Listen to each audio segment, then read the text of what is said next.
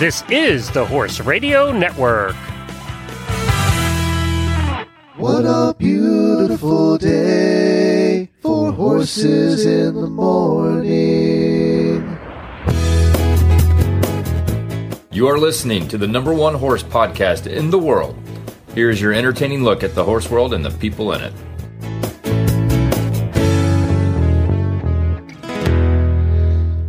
Well, good Monday morning, everybody. I am Glenn the Geek in Ocala, Florida. And I am Jamie Jennings, and I'm in Norman, Oklahoma. And you're listening to Horses in the Morning on the Horse Radio Network for September 14th, episode 2518, brought to you today by Kemin Equine. Good morning, horse people. I have good news and bad news for you on this Monday morning. First, the bad. It's Monday. But the good news is really good. Jamie and Glenn are here to guide you through another week filled with horse talk and a whole lot of fun. Welcome to Horses in the Morning.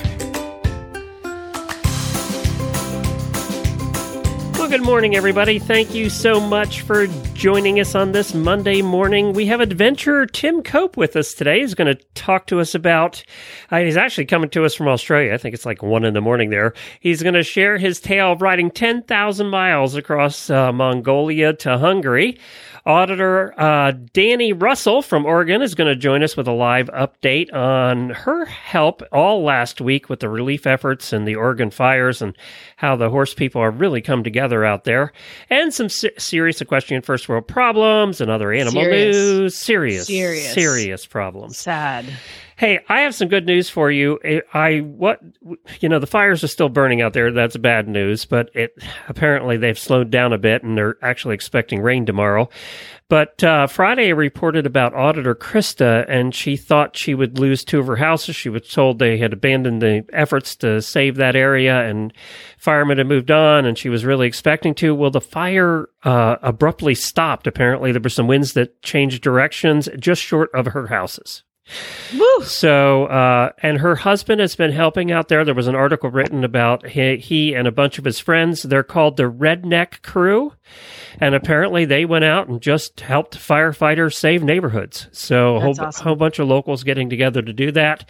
And if you remember the Cajun Navy down there in, with all the hurricanes down there, uh, in Louisiana and stuff, the Cajun Navy would all get together in their boats and go out and rescue people. Well, this is the Redneck Crew. I guess they have rednecks in Oregon. Who knew? They're everywhere. I think they're everywhere.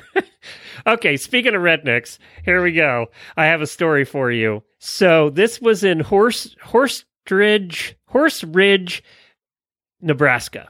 It's JB Sports Bar and Grill, and it was closed on Tuesday for an annual deep cleaning. They only clean it once a year. Is my thought there. that Uh, was right. The only or the owner, Stacy Fertig, and one employee were inside at the time. It was about 5:30 p.m. and the pair were about to leave and go home when they saw a horse outside their window of the bar. Well, she watched the horse from the restaurant's large meeting room as the horse paced outside. And apparently she called her husband and said, Look, this horse looks really aggressive. There's nobody around him, and I think he's going to come through the window. At that point, the employee hollered for her to get out of the meeting room, and the horse kicked the window with his hind legs, shattering it. Apparently, there was like an explosion, and glass flew all throughout the restaurant. So this horse is hanging outside the window and decides to kick the window in. Um, uh, the owner apparently came along shortly after that and uh, uh, caught the horse. Apparently, the horse had gotten loose. Now, I don't know where this horse was in town, but apparently it was a stud horse and it saw its reflection in the window. And a big plate glass window, and it saw its reflection and decided to kick the heck out of it, uh, destroying the window. Okay. Okay. Yeah, yeah, yeah. Okay, here's the deal. They caught the horse, they took it home, right? Yeah, got- it had it okay. had some minor cuts, but it was fine. Nobody was injured. Here's the thing. Here's what I read. I know you said, okay, there's a horse. It was looking on the window. It Yeah. kicked the window in. I think that for the annual deep cleaning of the sports bar, Stacy and her employees started drinking. They're like, let's start drinking. Um, we're gonna have a lot of fun. It's gonna be great, and we're gonna clean the whole thing. And then they were like playing some of the games in there, and they threw one of the balls, and turns out Stacy is not as good as she thought she was, like throwing the ball, and she threw it through the window. And they're like, "Oh my god, you guys are in so much trouble. I just broke the window. Okay, how are we gonna break this to the insurance company? I have, I have the best idea. Here's what we're gonna do. We're gonna say that there's a horse outside, and it Because that happens all the time. Totally kicked in the window and it was obviously aggressive. Where'd the horse go? Where'd the horse go, Stacy? My husband took it home to the people and it wasn't even hurt. Yeah, but yeah, but you said that you were in the bar and you were cleaning it and and it looks like there's a big mess and there's glass everywhere. Um, well, we're cleaning it again because there's the horse and he kicked in the window. I'm a little confused as to why the glass is on the outside. Uh, he kicked in and went out the window. Okay. I think that Stacy decided to drink a little too much and broke the window and is blaming it on a horse. I would go with you stupor. there because it's Nebraska. So I would go with you there, except there were pictures of the horse at the window. I can take a picture of a horse in a window. I can Google that right now. Watch this. Oh, boom! Twenty-five horses on Google image of a horse standing in a window. Uh, wait, okay. Wait till later today. I came across the most bizarre horse stories in the last, or, or animal stories in the last week, and I have some of them for you. And they would only happen in 2020. These are only animals in 2020 horse stories. I have those for you later in the day. But first,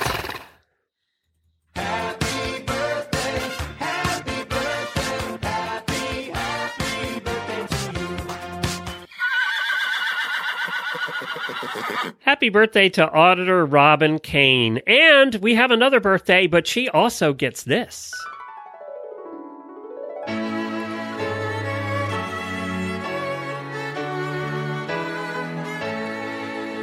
Happy birthday to Bailey Collins. It's her birthday, but she also got married last weekend. So happy birthday and happy marriage to Bailey. I think Collins is actually her new name. So Bailey's been an auditor for some time. Congratulations. We're so excited. I didn't see any pictures of horses in the wedding either. So I, I looked at her Facebook You'd page. call Bailey. Yeah, yeah.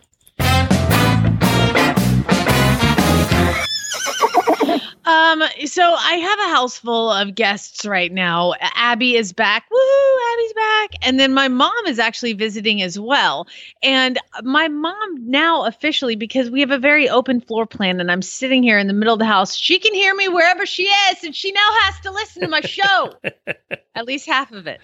She now officially has to listen She listens to the interesting half. to my show. she, I, I was talking to Glenn. This is how little she understands of what I do, and I love you. Um, she's. I said Glenn called me this morning. I was like, "Hello," and I hear my mom go, "Hi." and I'm ignored it. How's, how's it going? Like, how's it going? I'm like, eh, it's, it's all right. How are you? She's like, I'm fine. no, no, mama. I'm I'm doing this. It's work. I'm I'm working I make right believe now. I talk on a microphone and do something three days a week. And I just want to give. I get a little paycheck shout for out. it. It's Yeah, great. Exactly. It's weird. um, I just want to give a little shout out to my husband. He's had a really tough weekend, and Wasn't I would he like. Pebble Beach? my husband went on a golf trip with like all his best friends. A couple of his best friends had the big four zero, and and uh, you know he had that a while ago. But uh, he went on the trip with them and um, played Pebble Beach over the past weekend. The reason it's really sad is that I said to him.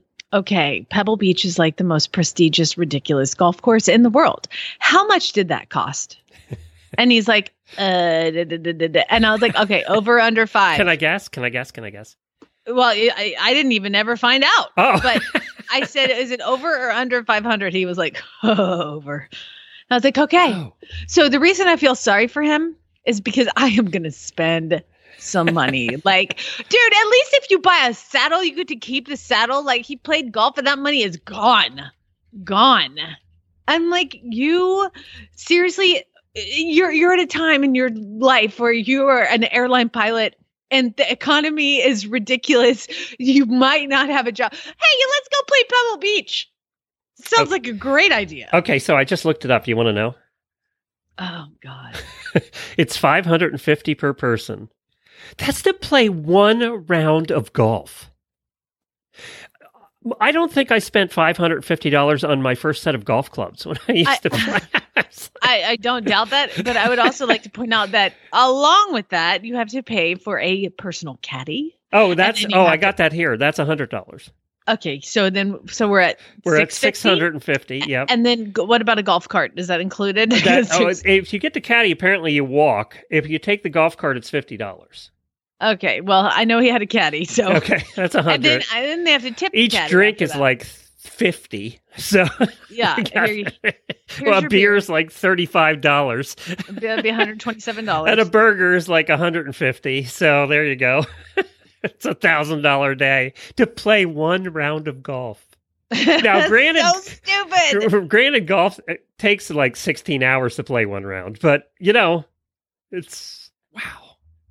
But then again, you would go ride in a horse show, spend $550, have to get up and drive 16 hours, spend $550, and it would be over in a day.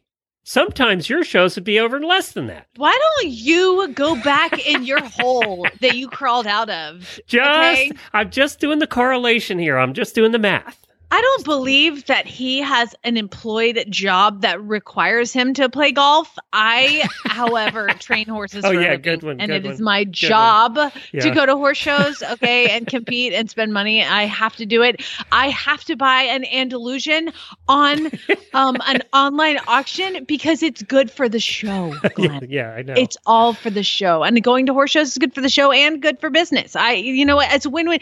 Get, don't give me crap about horses. You I will. back I will. Say, I will say this. I think five hundred fifty dollars for one round of golf is kind of ridiculous. I, I, He was like, "Oh yeah, there wasn't a blade of grass out of places." I bet. I hope not. For like, damn, they, they should have massaged your grass. Should have rubbed your feet while you're walking. and I lose so many balls. That's an extra fifty bucks. So, and it's Not right along the much- water. I'd have sixteen in the ocean. What do you wear? I mean, you you uh, you can't just. I, I'm sure you had to buy like a new Did outfit and Oh, oh yeah, it's got to be like. spent nine hundred I'm sure there's on rules on what you wear. shirt. We we took a trip, a company trip to Bermuda in the days when I played golf and still sucked at it. Um, we went to Bermuda and we played on a beautiful golf course in Bermuda. It's probably like this Pebble Beach one along the ocean. It was beautiful, and I sucked. And the whole, t- you know, my whole company was there. We were playing golf, and halfway through, they told me my shorts were too short. Now they were normal size shorts for what we wear in America, but they weren't Bermuda shorts. Going Were down you to like knee. wearing like No, they were like two inches above the knee, but they have to be knee or below in Bermuda. They made me buy a seventy dollar pair of shorts to finish the last nine holes. I'd be like, you know what? I'm just gonna throw it and wear whatever I want. I'm out. All right, you. Uh, before we get to a question, first world problems, and our guest today, all the way from Australia, a true adventure makes us look silly.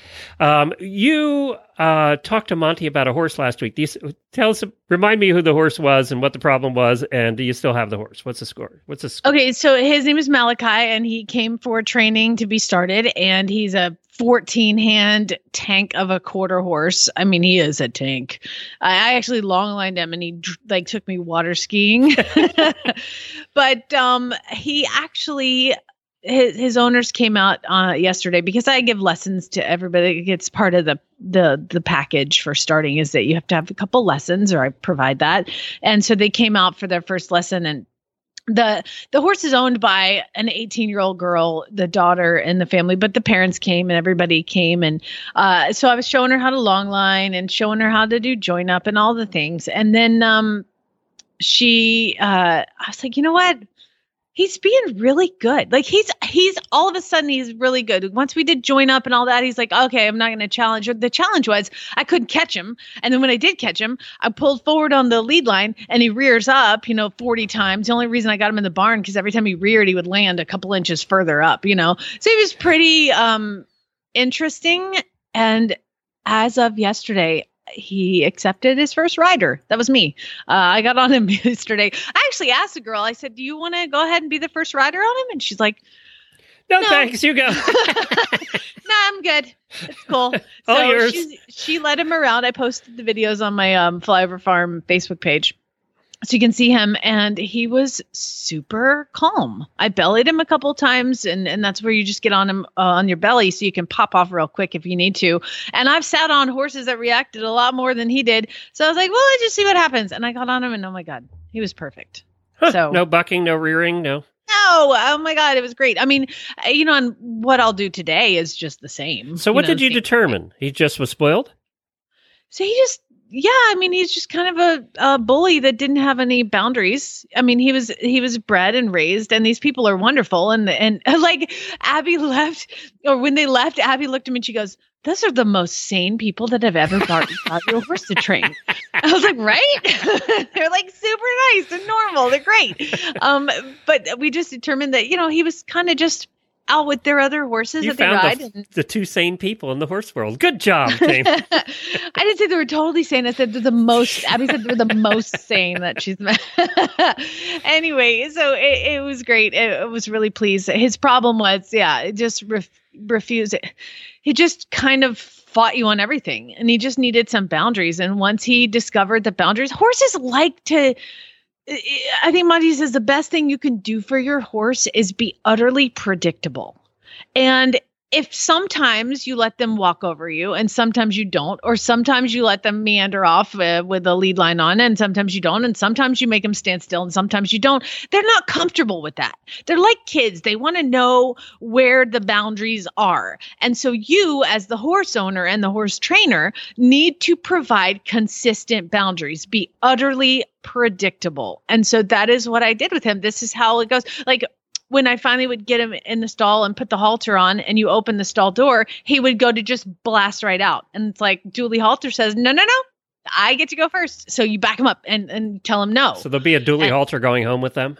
Oh yeah, they've already they've already done some shopping, and so uh, you know now he opened the door and he stands there and he's so much more relaxed to not have to challenge all the time because if they have to challenge all the time and guess, it's not like they're being bad. They're just trying to.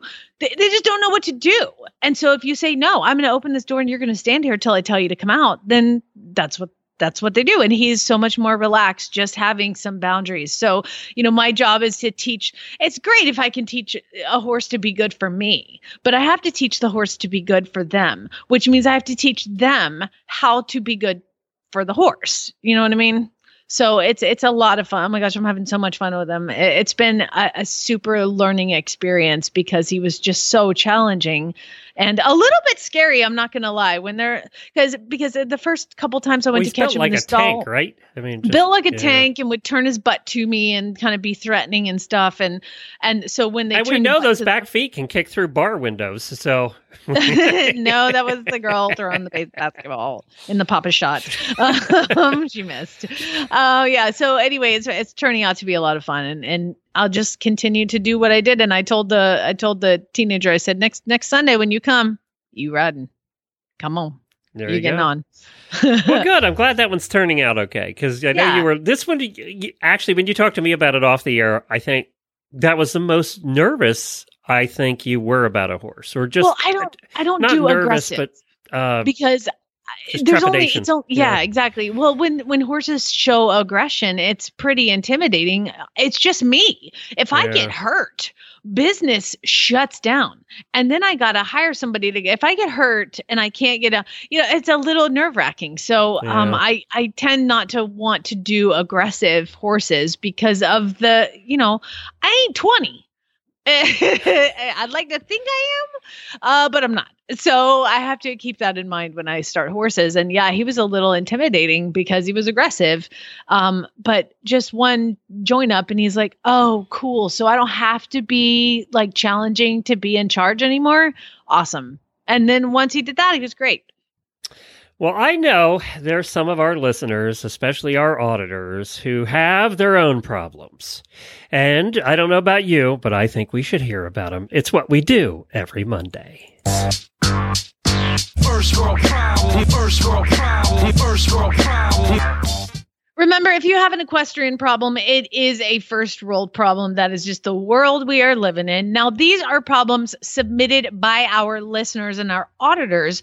And um, if uh, every Sunday night or Monday morning, if I forget, Glenn does it. Uh, I I put a post on the auditors Facebook page saying, please, you know, tell me what your sad equestrian first world problems are. And these are submitted by the people. I can't make this stuff up. So, Glenn, if somebody wants to become an auditor and submit their equestrian first world problems. How do they do that? You just go to the horseradionetwork.com website and scroll down the right side of the page. You'll see an auditor banner there. You can click on that. For as little as $3 a month, you too can become an auditor. Last week, uh, Bronica Moore, Anna Hill, Paula Hansford, and Allison Burke became auditors. Thank you all. We really Woo-hoo. appreciate you helping support the network and the hosts because half of that money we get every month goes back to the hosts. So Jamie gets a piece of that.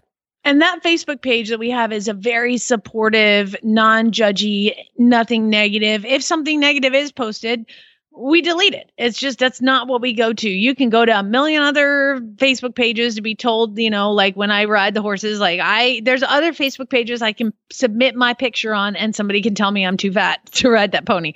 Um, but that's not that's not how we do it on that page. Anyway, no, and there's no snake pictures allowed. I delete those. Glenn deletes all the snake pictures because he's a big wuss.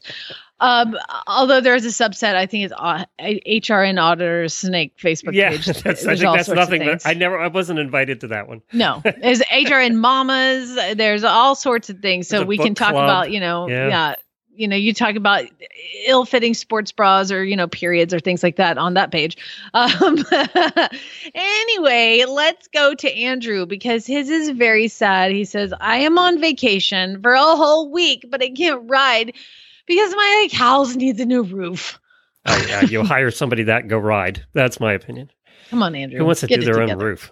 Uh, Dr. Ying, Dr. Wendy, um, says that, uh, you know, we've got some celebrity appearances here, including maybe one from your wife. Uh, first world problem. Can't wait to hear that Dr. one. Wendy says, My feed store was out of blended shavings. So now I have to buy half big and half fine and like mix them myself. Horse That's a real first world problem. There. Lorene says, I am still, Lorene, oh, I am still out of work since March 29th Oh, due to the COVID pandemic, but I'm so tired from seeing my horses every day. it's a good way to put a positive spin on unemployment. Uh, Lisa says, I have. Now they're starving because she can't afford to feed them, but she sees them every day. She sees them every day and she's exhausted. Uh, Lisa, I get it because when I, before I moved into this barn, I had the exact same situation. Uh, here we go. Lisa says, I have four horses and they have like four different colored feed buckets. And now I'm looking after a friend's horse as well, and her horse has a yellow one, but my pony already has a yellow bucket. And now I have to go buy him a new one in another color, and there aren't any good colors left. Every horse had a different color. Like Chili's was purple, Jacob's was green. I, Yeah, there are only it- like four colors, aren't there? Gets tough when you get to six or seven horses. Well, you're gonna have to start reaching out and Painting going them. pink and purple. Should be painting the buckets. yeah. Carrie says I rode in a clinic with like a great trainer over the weekend to help my horse overcome his fear of smoke. It looked like one of those like desensitization clinics, you know. Uh, But my horse was like so good. She like didn't even have to give us hardly any instruction. I know uh, it's always the worst when you go to a lesson and your horse is perfect, and they're like, "Great." yeah, you're doing You're fine. like, "No, it's not I just paid five hundred dollars. Your horse is doing fine. You're doing great. Yeah. Keep it up. Keep like, it no. Don't have much to offer.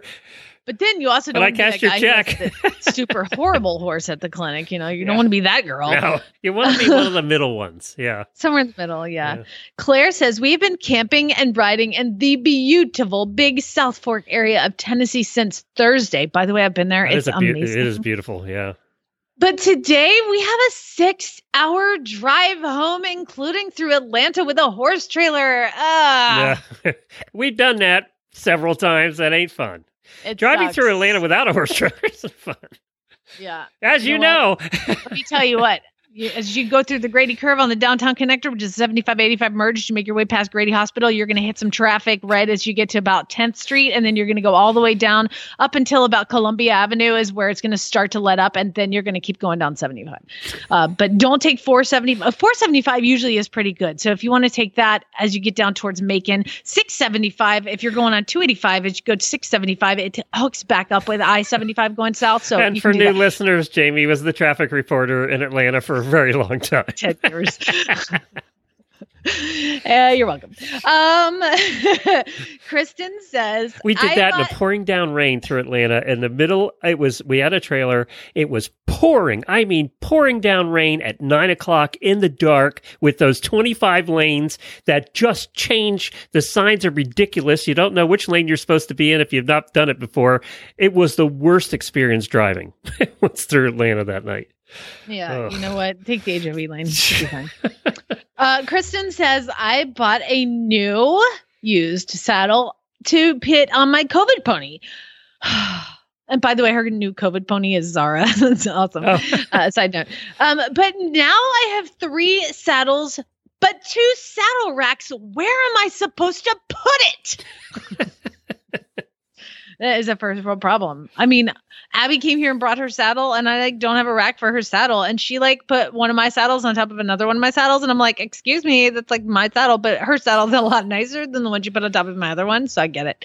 Um, Cynthia says I have to stay indoors again because of all the smoky air, and so I thought maybe I'll like organize all the photos of my horses on my phone, but there's too many photos. Dude, my phone is ridiculous. It's like 10 Okay, and I'm going to put a reminder in. Have you guys backed up your phones lately?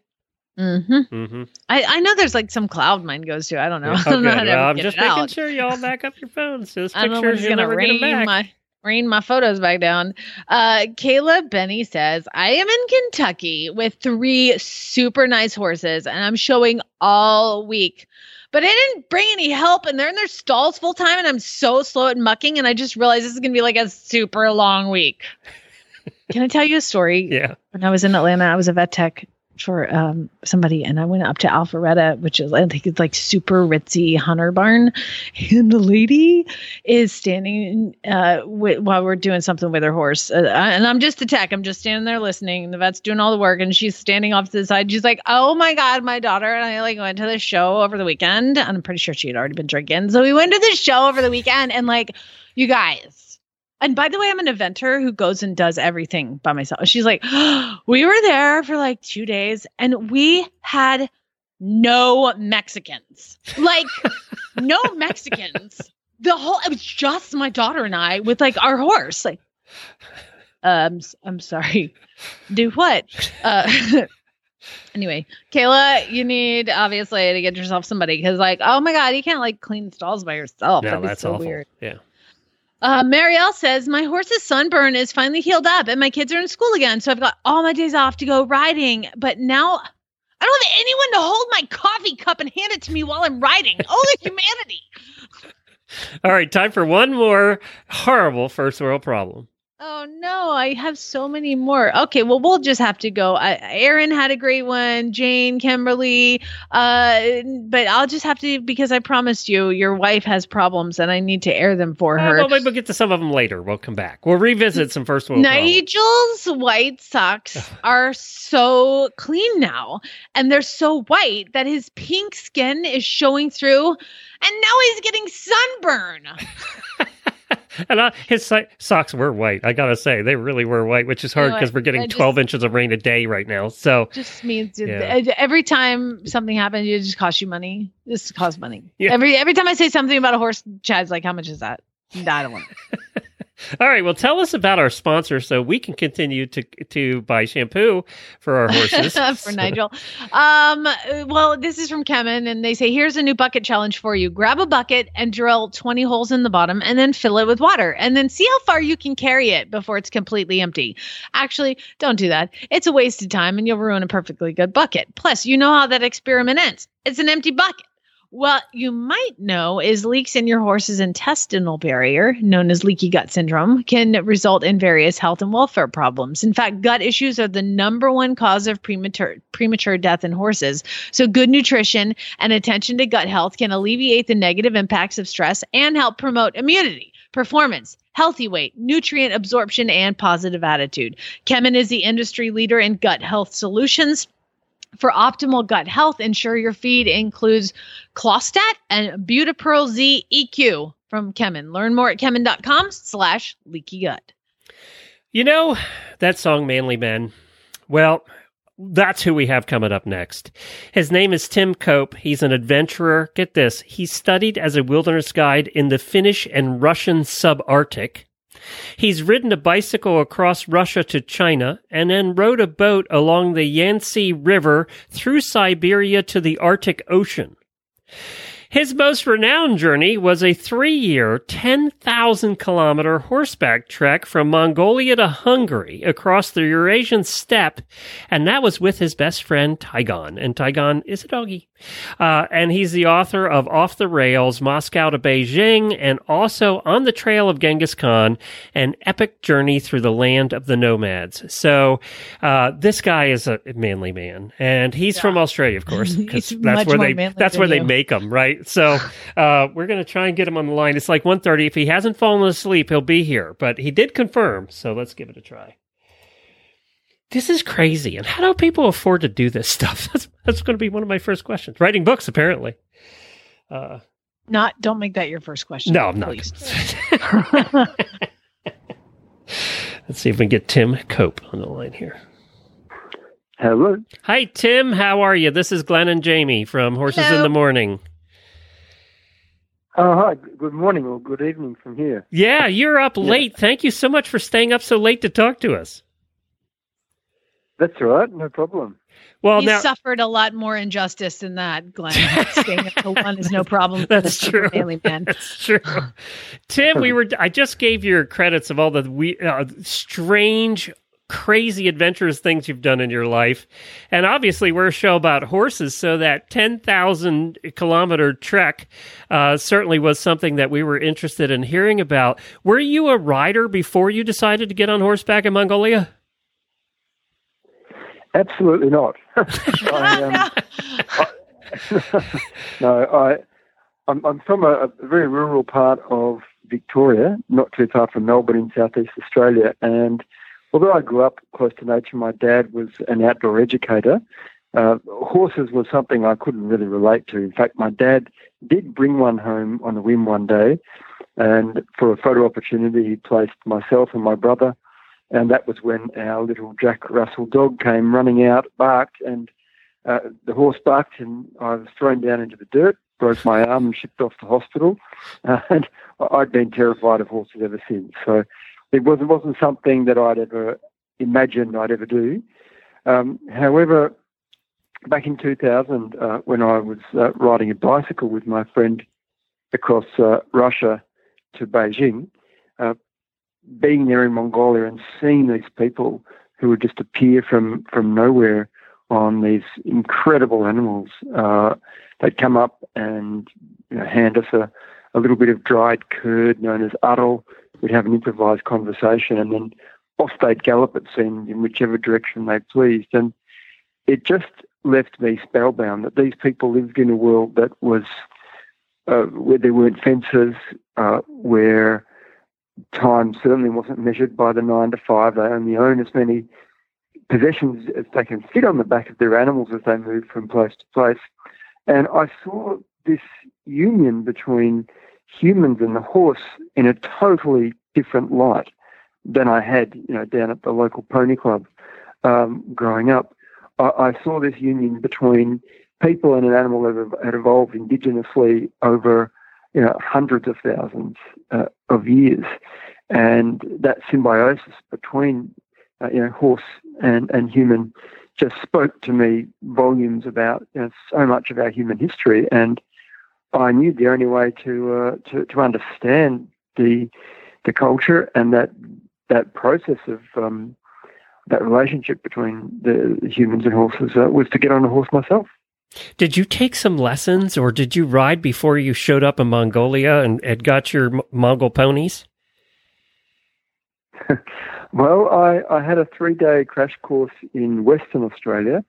Uh, I was very fortunate to to be taken under the wing of some some a lovely family there who practiced natural horsemanship.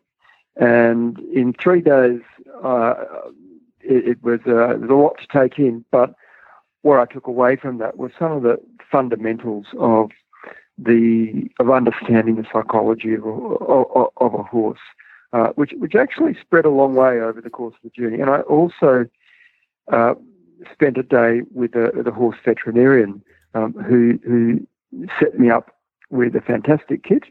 And what's more, during the journey, she uh, her name was Sheila Greenwell, and uh, she had always was always ready to take my phone call at any hour of the night. I had a satellite phone with me, so um, those two things were key. I also did a, a five day uh, pack horse trip over the the Alps in uh, Victoria, where I was living at the time. Uh, but apart from that, no, I had done a lot of research, obviously about about uh, long riding with, with, with, with horses, but I had barely, I mean, apart from those five days on the mountains and a couple of two or three days on that crash course, uh, no, I had not been on a horse before I arrived in Mongolia. Did you just show up at some yurt? Some now we cover the Mongol Derby every year, so we're very familiar with Mongolia. So we, you know we do extensive coverage of the Mongol yeah. Derby every year. So did you just show up at a yurt and say I want to buy three of your horses, or did you arrange that ahead of time?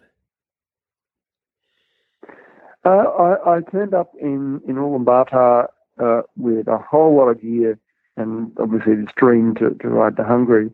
Uh, but at that point, I had not made much contact with, with, with anyone who could help me to buying horses. So I went into the local Step Inn, it was called back then, a little a little pub that was uh, that you were allowed entry to once a week. It was I think it was run by the British Embassy, uh, at, at, the time, and it was a collection of expats, but also uh, local Mongolians. And that was where I met a, a young Mongolian man called Gansuk, and he was a, a, budding historian and was very passionate about Mongol culture uh, and obviously his heritage and, and Genghis Khan. So he decided that, that he'd help me buy my first horse. So that, which, which wasn't as easy as I first imagined. We we went out to a family that he'd known, and there was a general election going on.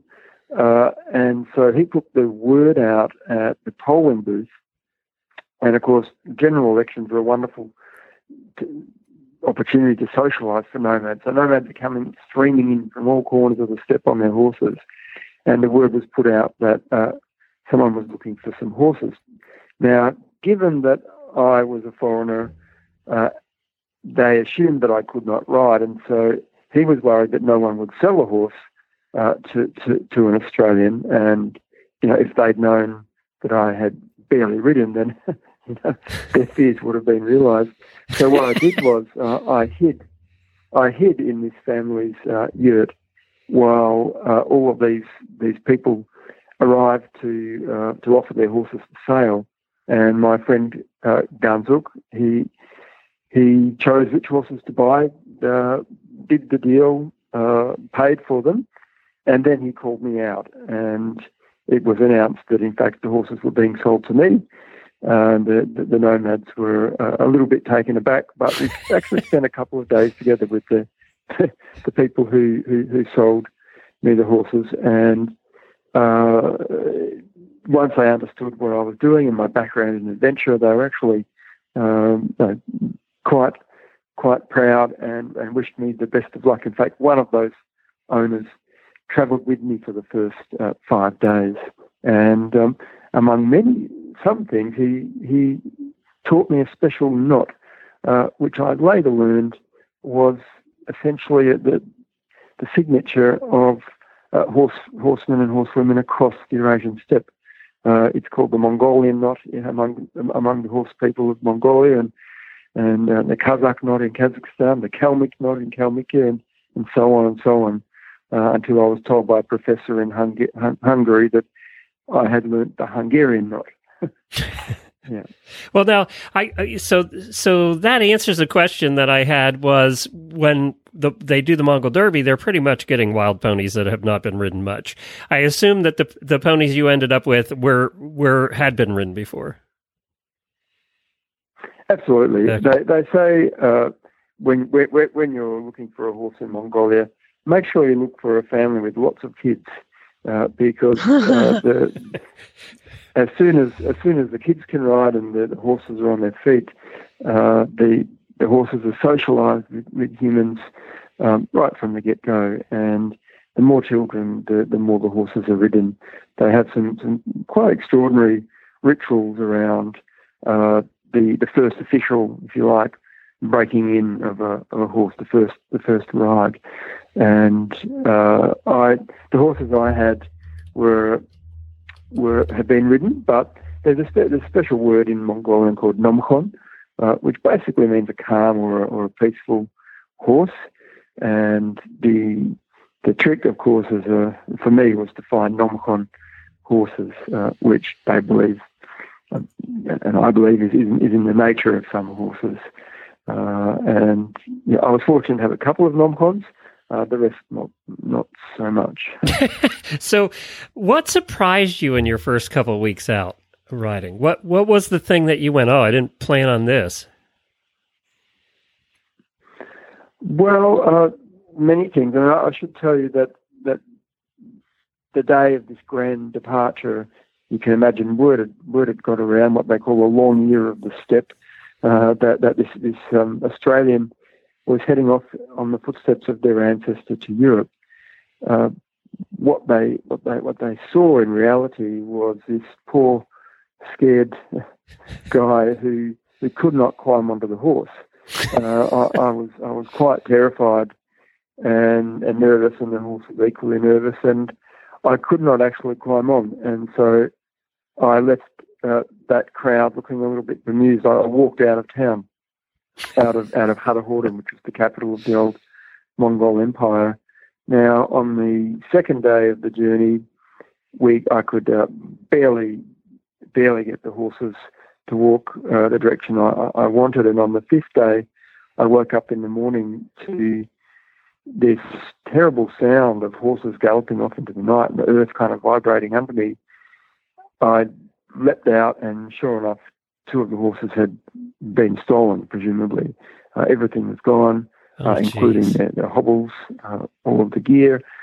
And I was left with uh, with just one horse. Um, one of my friends had said, "You you you must solve your problems in Mongolia before the sun comes up, or you never will." So I, I galloped off. Well, I, I felt like I was galloping. I was really going to walk on that last horse. And uh, a couple of hours later, this herd appeared over the rise of a hill, and there at the tail end were these two horses. And the nomad came up and, and kind of impro- improvised, uh, basically said, Well, I know they're your horses. You must have tied them really badly. He, he returned them. I went back to his home where he, he actually uh, made me a couple of new halters. Uh, the others had disappeared. And he taught me a very interesting saying that uh, a person on the steppe without friends is as narrow as a finger. A person on the steppe with friends uh, is as wide as a steppe. The steppe, of course, being the those prairies that stretch from Mongolia to, to Europe. And that was the first big lesson for me that I turned up completely naive with this uh, dreamy-eyed uh, concept of you know, riding to Europe. I hadn't really considered that that the horse stealing was, was a real thing, uh, or the wolves were a real thing. They had said to me, "Why aren't you carrying a gun? Uh, what are you going to do when these things happen?" I was more worried about you know being bucked off a horse. Um, but of course, the challenge in, in in those first few days was pretty obvious that I had to to break out of that little uh, insular bubble of mine, my concept of this dream, and and get to know the realities and the people and make friends with, with the unfamiliar. And I, I learned with time that horse stealing uh, is is all but a but a pretty normal part of life. And traditionally, for example, in, in Kazakhstan, they believe that a person who can steal a horse and get away with it is more deserving of that animal than you were if you weren't good enough to, to hang on to it. But as the offender, you have the right you have the right to, to steal your horse back. Uh, tradition called Barimta, and in that tradition, there are some rules around around it being honourable. You have to steal your horse back during daylight hours uh, for, for, it to be honourable, um, or and you are allowed traditionally to uh, to, to steal, uh, sorry, to kidnap the wife or husband of the thief until the horse is, is returned. Um, uh, if I'd been offended, if I'd been offended every time my horses were stolen or there was an attempt to steal them on this journey, it would have been a pretty, pretty miserable experience. So I had to kind of take a take on that that uh, an adage that I've since learned, uh, which is, uh, you know, be more curious and less offended when you're up against confronting uh, way of life or a confronting challenge. Well, I'll tell you, that, that, you know, challenges your preconceptions. Tim, we could use that in America right now. That statement, just in general. Um, uh, you know. Yeah. so tell me yeah, about yeah, the night yeah, no. of the wolves. Well, I like the horse stealing. I had not seriously taken you know, wolf encounters into into my planning. Um, I studied for a year when I was 19 in Finland as a, as a wilderness guide, and part of the course that that uh, we we spent a lot of time up in um, yeah, in the subarctic in the in the taiga forests. We we learned as part of that course that you know, wolves generally do not attack humans. Uh, it's a bit of a myth. Um, However, at three, three o'clock in the morning, when you've got suddenly these the sound of howling wolves all around your campsite, uh, uh, and this happened in a fairly remote part of, of central central Mongolia, uh, I realised, of course, well, the wolves might not be after me, but they are after my horses that are conveniently hobbled and tethered.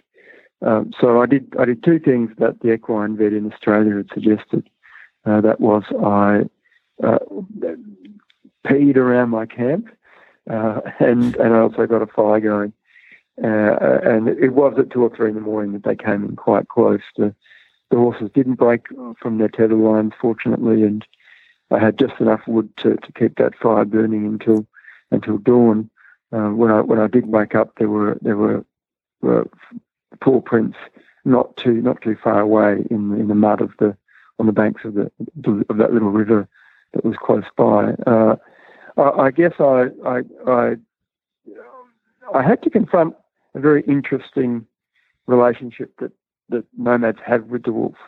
Uh, on one hand, wolves are worshipped. Uh, they are their totem. They believe that that that as Mongolians, their ancestor was the blue wolf, and that when they died, the only way for their spirit to be released and for them to be repatriated with their ancestors in the sky is for the wolf to ingest their body. And that's why, in some cases, you know, bodies are still taken up for, for sky burials, both for the wolves and, and for the vultures. Um, so they have enormous respect for the wolf. But on the other hand, they treat it as their enemy in life. It's their spiritual totem, but their physical enemy because the, the threat to their livestock uh, is, is, is ever present. Um, and so that night it was, uh, I guess I had to confront that reality of, of, of making friends with, with a threat. And I think that speaks volumes about that, that duality of life out there and also the harshness, uh, the, the reality of how do you love your horse and eat it too. Uh, there, there are no cultures on the steppe um, that that allow their, their horses to to die naturally and rot into the earth. They believe that, that for a horse to to rot into the earth would be sacrilege and and a way of celebrating that, that animal and giving it more dignity is to actually eat it hmm. uh, before it dies a, a, natural death. So, you know, that was something that, that was confronting and, and kind of food for thought from the get go. Uh, later on in Kazakhstan, what I did was I didn't have a gun, but I had firecrackers, and I used to, to throw them out the tent door as a as a way of warding them off. I'll never know whether it really really worked, but, but I didn't. well, you didn't get eaten, so I guess it's something worked. No. So before we run out of time, I want to talk to you a little bit about uh, you had a best-selling book on the trail of Genghis Khan, and then uh, you wrote another book, and this was more of a, a kid's book, right? Uh, the Tim, uh, the Tim, is it Tigon book, A Man, a Dog? Yeah, Tim and Tigon. Yeah, yeah, yeah. So tell us about that book. Well, uh, when I was in Kazakhstan, I was only a couple of weeks into my journey winter was coming in. It was going to be end up being the coldest winter in about 40 years in this corner. It dropped to, I couldn't tell you in Fahrenheit, but it was minus 52 degrees Celsius, the coldest winter day. And I suddenly overwhelmed with, you know, how am I going to survive? I don't know anything about how to cope in these conditions or, or at that stage, the culture of the Kazakhs. But a man called Aset, uh, he, he took on the role of my guide for a couple of weeks and at the end of that, he said, You need someone to keep you warm at night in the tent, to protect you from the, the wolves, and to be your friend. And he, he handed me this scrawny little pup. Uh, he was actually a, a, a, hound known as a, a Tazi, a sight hound. And I took one look and thought, this guy won't make it more than two weeks. But the Aset, this man looked at me and said, in our country, uh, dogs choose their humans and, and, and you're his. And uh, there began this unbelievable relationship between Tigon and, and I. Uh, he grew into this uh, great big brave adult dog who, who did protect me, who, who taught me so much over the course of what turned out to be more than three and a half years. And I guess from the get go, I realized that he had this incredible ability to cut through all cultures and appeal to the better side of human beings children could relate to him. In the end, people even from Australia who were, were, were emailing me at the time were much more interested to know about how Tigon was going than than than my own uh, personal circumstances. Um, and so my, my dream from the beginning had been to eventually write a book about Tim and Tigon for, for young people. Uh, there's a, a lot to be inspired by by Tigon, and, and sometimes you know when young people uh, have got fears and that are perhaps holding them back from from pursuing their, their dreams and their curiosity. Uh, all it takes is a, a, little furry companion to, to give you that that uh, that little bit of uh, courage and that lesson in, in, in, friendship and humility as well. So I, I wrote Tim and Tigon um, currently in, in, in COVID lockdown in Melbourne, uh, still promoting it digitally. Uh, I was meant to do a school tour around Australia uh, this this year, um, and uh, yeah, but but it's also a story about adventure and, and, and culture because I think that in a digitally connection uh, connected world, uh, what often gets lost is that we have a tendency to be more insular than ever and and, and stepping into different cultures looking at culture from the eyes of people who've led completely different lives to us uh, can can really extend a person's uh, horizons and their ability to interact with with the, with, the, with, with the world. Well, I have about a million more questions for about your trip and everything else, but I, I want to get the book now. I'm going to definitely get uh, on the trail of Genghis Khan. I, I want to read that book. That's still out. Is that one still available too?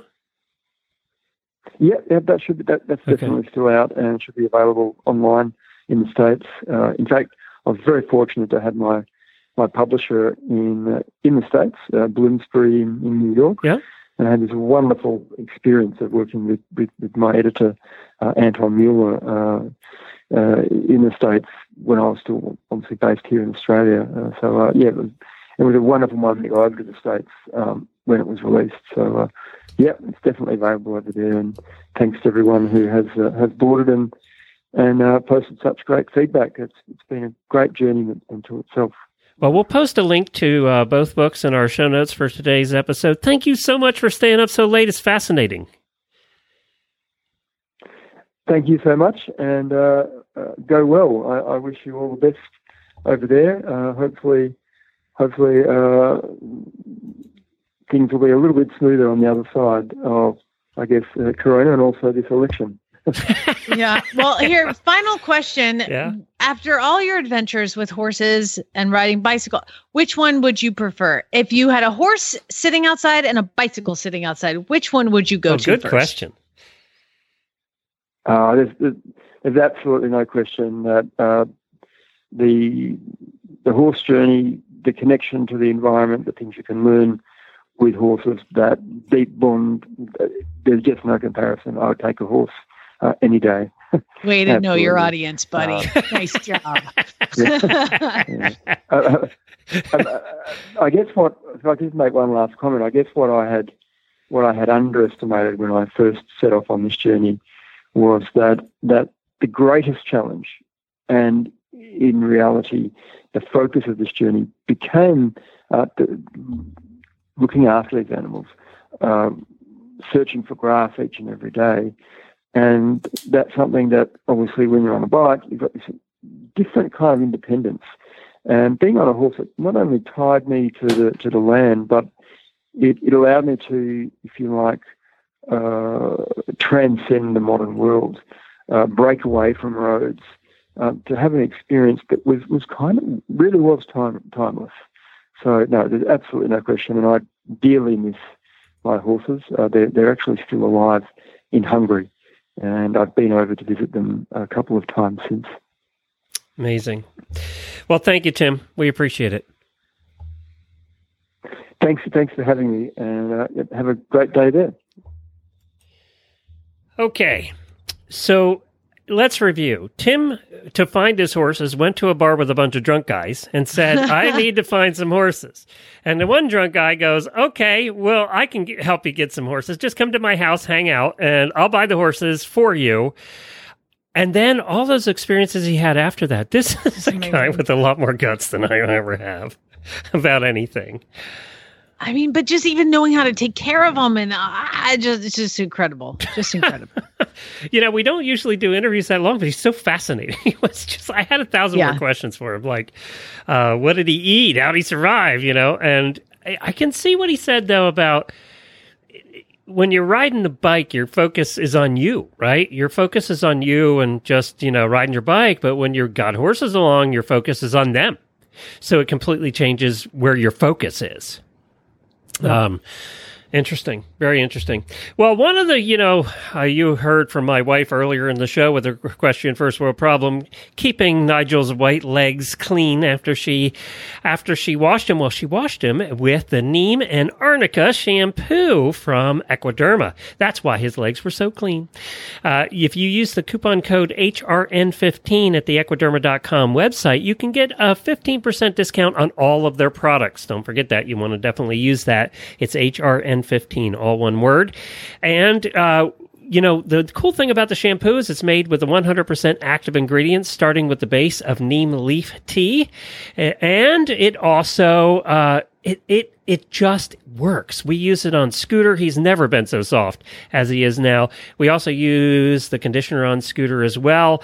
And you use it to really improve the condition of their skin. It also helps with, and this is what a lot of people don't realize, it helps with skin problems. So if your horse has uh, hypersensitivity, bites, uh, mites, any of those things, hives, you can help, or any kind of fungal condition, even rain rot, use this shampoo. It really does work.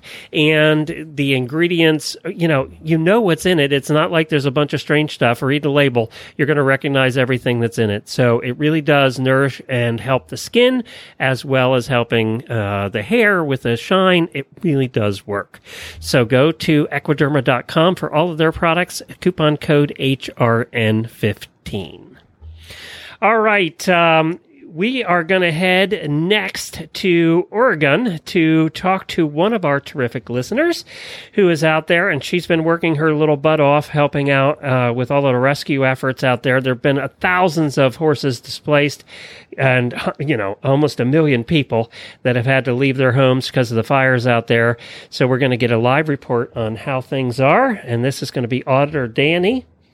And I don't know about you, Jamie, but I've, you've been following all her updates in the auditor room. On Oh yeah. Yeah. Oh yeah. What's what's happening up there is heartbreaking.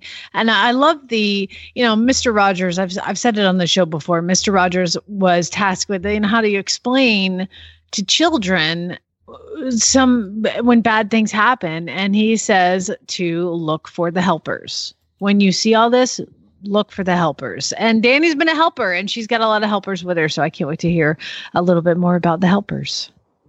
let's get her on the line. Hello. Hi, Dani. It's Glenn and Jamie, Hi. but you know that you recognize our voice. So, I do. so Dani, we were just talking about, uh, you know, Jamie just mentioned that when there's a disaster, look for the helpers, and that's really what I wanted to talk to you about today. First, let's get an update on the fire situation. Uh, have they slowed? Are you going to get any rain? What's the story? so they have slowed. Um, as far as we know, we got um, it got moved to a type one incident, which means that like um, we got a ton of federal resources and federal people that came in to help take over the management of the fire.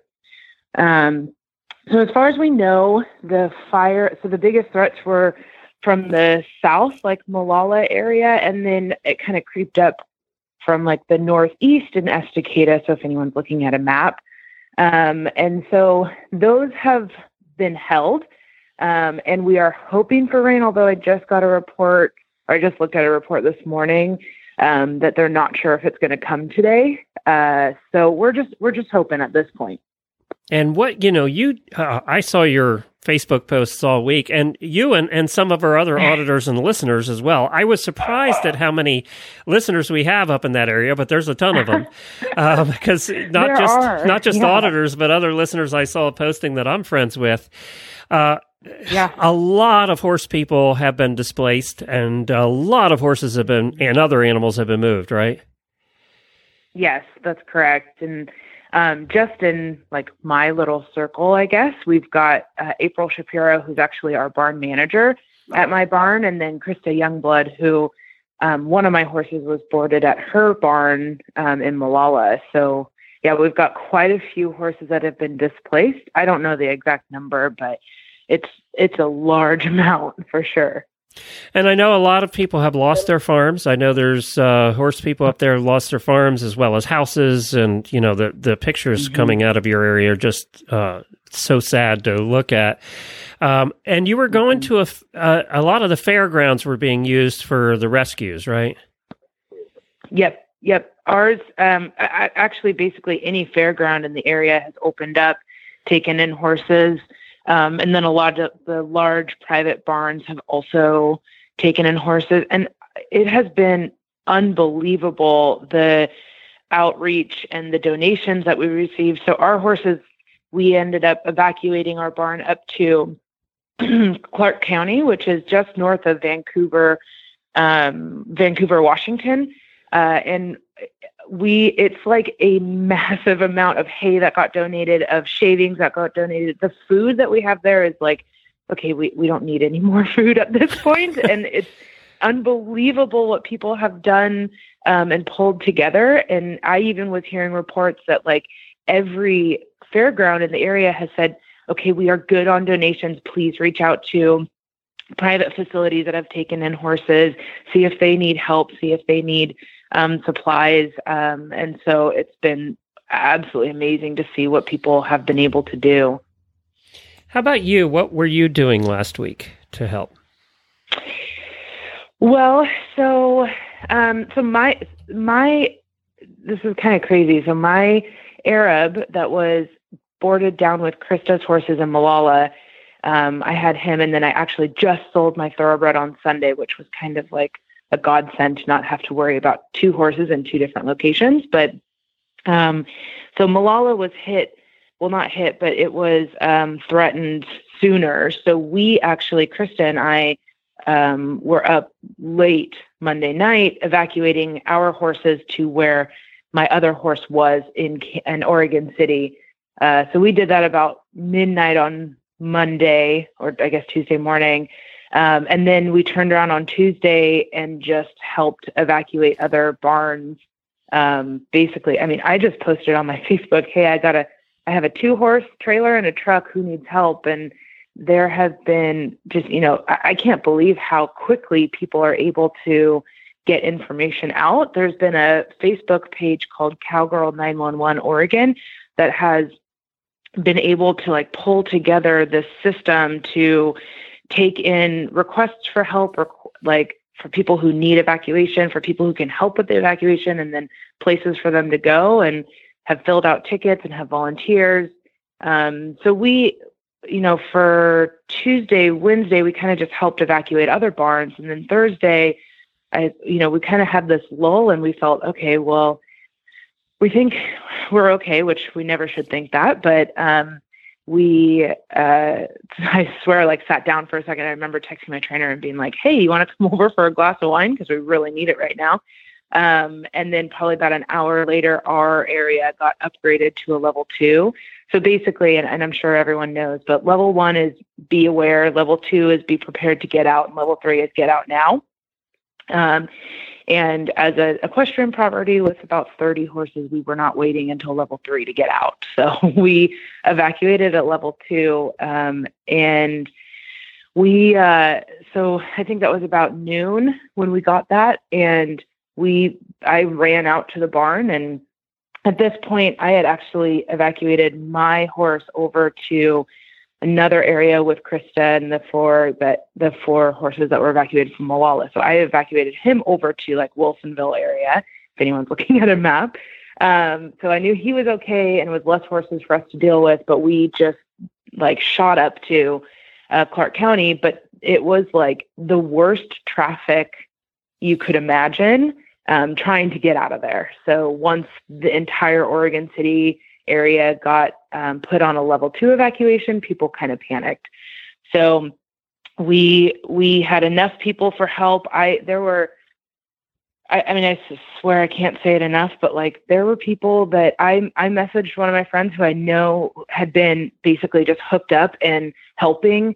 Um, once I got a message from my trainer saying we need more, we need more trainer trailers all I said to her was, need help, call Damaris. And she goes, no problem. And she was like at our barn in, I think, like 15 minutes. And we had trailers that just showed up um, saying, hey, where do you need them? And we had a whole system of cards of where the, what horses that driver had in their trailer that were being handed to our person at the Clark County Fairgrounds to make sure it was a smooth process. But it was unbelievable. So we got, all of those horses evacuated up to Clark County. So about, I think at that point we had about 26 of them. Um, and then at that point, I got reports that where my horse was in Aurora might not be um, safe. And so I then reached out to, I know it was, it was a lot. Um, I then reached out to another friend and said, I think I need to move my horse. So I ran from Clark or drove from Clark County. My sister had picked me up because I drove, drove a truck and trailer up. We drove down to where my horse was and then moved him. I don't know who this person was. She just showed up and said, Hey, I'm here to take your horse. Um, and we drove her all the way out to Hillsboro to where my um, friend has a farm and a couple of other our horses were evacuated there too. Um, and at once that was all done, I like sat in the car and I just lost it.